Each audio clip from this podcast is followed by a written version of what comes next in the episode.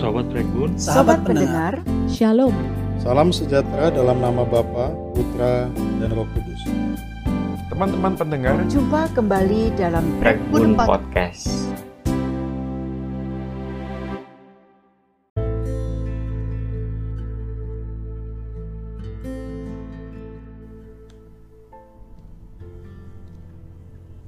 Shalom teman-teman pendengar, kembali lagi bersama saya Himawan Teguh Pambudi di dalam Rekbun Podcast yaitu segmen Hikmat Sorgawi. Kali ini kita akan membicarakan satu ayat yang terpendek di dalam perjanjian baru atau bahkan di dalam keseluruhan Alkitab. Sebelumnya mari kita berdoa. Bapa di surga, biarlah pembacaan dan penguraian kami akan firman-Mu bisa menolong kami untuk semakin mengerti apa yang harus kami lakukan di tengah pandemi dan di tengah situasi kehidupan kami. Dalam nama Tuhan Yesus kami berdoa. Ayat yang terpendek di dalam perjanjian baru yaitu 1 Tesalonika 5 ayat 17 yang saya rasa semua teman-teman pendengar pernah membacanya atau bahkan menghafalkannya yaitu tetaplah berdoa. Ini ayat yang sangat menarik karena seolah-olah kita tahu apa maknanya yaitu Tuhan menyuruh kita untuk tetap berdoa. Tapi apa sebenarnya maksud dari kata-kata ini, dari ayat-ayat dari ayat ini? Apa maksudnya tetaplah berdoa? Nah, sobat pendengar, ayat ini sebenarnya sangat menarik sekali dan mempunyai kekayaan rohani yang luar biasa yang bisa memperlengkapi kita menghadapi situasi yang tidak mudah sekarang ini. Pada saat itu, jemaat Tesalonika adalah sebuah jemaat yang sangat mudah sekali secara rohani. Paulus baru saja berkunjung, setelah itu meninggalkan dengan cepat karena ada banyak permasalahan. Teman-teman bisa membacanya di kisah Rasul 16 sampai 18.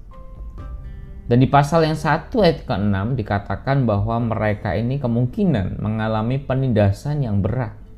Entah karena iman mereka, mereka harus dihina, entah karena iman mereka, mereka harus mendapatkan perlawanan dari orang-orang lain. Dan yang pasti adalah kalau teman-teman membaca nanti di pasal yang keempat, banyak jemaat Tesalonika ini mengalami pergumulan atau pertanyaan-pertanyaan dengan kematian. Sebuah penderitaan yang paling menderita, sebuah kuasa yang paling menguasai hidup manusia, yaitu kematian. Nah, dengan demikian jemaat Tesalonika adalah sebuah jemaat yang mengalami sebuah proses atau sebuah situasi di tengah-tengah penderitaan. Persis sama dengan seperti apa yang kita alami saat ini. Ada penderitaan secara fisik, ada penderitaan secara penyakit, ada penderitaan secara materi, ada penderitaan secara mental, ada penderitaan secara relasional.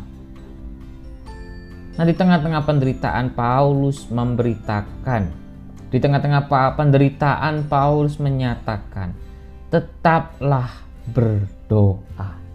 Sekali lagi, apa maksudnya dua kata ini? Dalam terjemahan yang lain, misalnya bahasa Indonesia sehari-hari diterjemahkan dan berdoalah senantiasa. Dalam terjemahan yang lain ada berdoalah tanpa henti-hentinya. Dalam terjemahan The Message terjemahkan pray all the time, berdoalah setiap waktu. Nah, sobat pun, teman-teman pendengar semua, dalam bahasa aslinya, tetaplah berdoa ini. Kata tetaplah adialeitos biasanya dipakai untuk seseorang yang batuk kering atau untuk seseorang yang melakukan serangan militer yang berulang-ulang. Ini artinya bisa diterjemahkan di setiap situasi dan di semua waktu. Ini menunjukkan ide tentang pengulangan atau terus-menerus. Artinya, kata tetaplah berdoa ini menunjukkan bahwa berdoa itu harus dilakukan di setiap situasi dan di setiap waktu dan dilakukan secara terus-menerus dan dilakukan secara sering. Artinya tidak ada opsi untuk tidak berdoa. Tidak ada.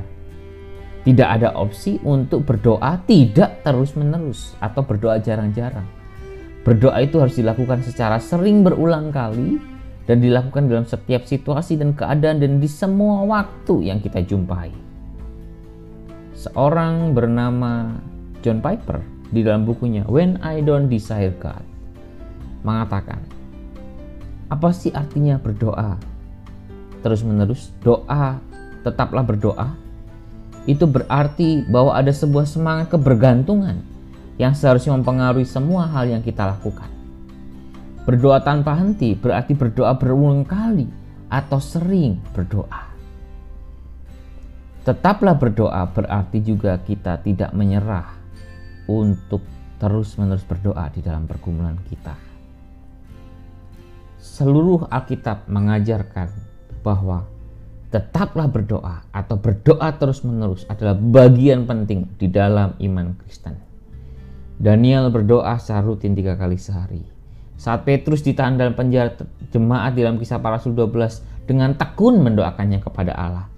Mazmur 55 ayat 17 berkata, Di waktu petang, pagi, dan tengah hari aku cemas dan menangis, ia mendengar suaraku.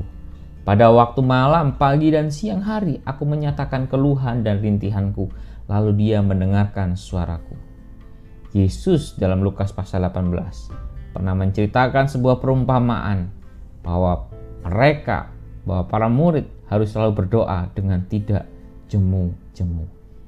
Jadi, tetaplah berdoa. Artinya adalah berdoalah terus-menerus di setiap situasi, baik susah maupun senang, baik berduka maupun bahagia, baik di masa pandemi atau masa bukan pandemi. Berdoalah terus-menerus kita membutuhkan doa karena doa itu seperti bernafas. Tanpa nafas kita tidak akan bisa hidup. Tanpa doa kita akan mati secara rohani. Martin Luther pernah berkata, untuk menjadi seorang Kristen tanpa doa itu adalah tidak mungkin seperti tidak mungkin kita hidup tanpa bernafas. Kita butuh doa terus-menerus karena Efesus 4 ayat 17 sampai 19 menyatakan bahwa kita ini adalah orang-orang yang sering kali punya pikiran yang sia-sia, pengertian yang gelap, dan perasaan yang tumpul. Kenapa kita sering kali mempunyai pikiran yang sia-sia, perasaan yang tumpul, dan pengertian yang gelap? Karena kita jauh dari persekutuan dengan Allah. Oleh karena itu mari kita terkoneksi terus-menerus dengan Tuhan. Fokus terus-menerus kepada Tuhan melalui doa. Oleh karena itu, jemaat sekalian, teman-teman pendengar, tetaplah berdoa. Berdoalah dan latihlah kehidupan doa. Rencanakan waktunya. Buatlah jadwal bersama dengan Tuhan. Persiapkanlah hati dan tempat dan segala sesuatu yang mendukung untuk kita berdoa. Jadwalkanlah pertemuan-pertemuan dengan Tuhan.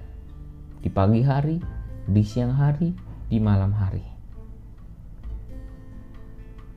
Nyatakan ucapan syukur di dalam doa-doa. Pujilah Dia dan mintalah apa yang sedang engkau butuhkan. Berdoalah dengan firman Tuhan, maka kehidupan doamu akan menjadi kehidupan yang kuat, yang dalam, di mana Allah akan memenuhimu dengan damai sejahtera dan sukacita, dan menjaga hatimu dari segala macam pencobaan. Tetaplah berdoa. Saat engkau menangis, tetaplah berdoa. Saat engkau tidak punya jalan keluar, tetaplah berdoa. Saat engkau kecewa, tetaplah berdoa.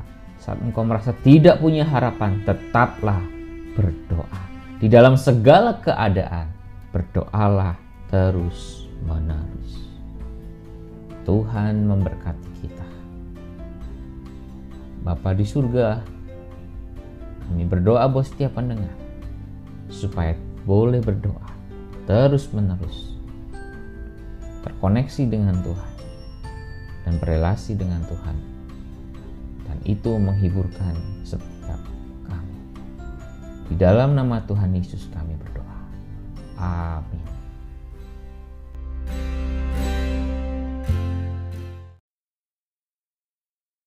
Teman-teman pendengar, terima kasih karena sudah mendengarkan podcast ini. Silakan follow kami di Spotify dan Anchor, dan jangan lewatkan kesempatan untuk menjadi berkat dengan membagikan podcast ini. Jangan lupa juga untuk follow akun Instagram @prekbunpodcast untuk mendapatkan update dan juga berdiskusi seputar topik-topik menarik lainnya. Jika teman-teman pendengar mempunyai pertanyaan, saran, atau butuh bantuan doa, bisa langsung chat atau DM kami melalui akun Instagram @prekbunpodcast podcast. Sekian segmen kali ini, sampai jumpa di segmen-segmen selanjutnya. Tuhan Yesus memberkati.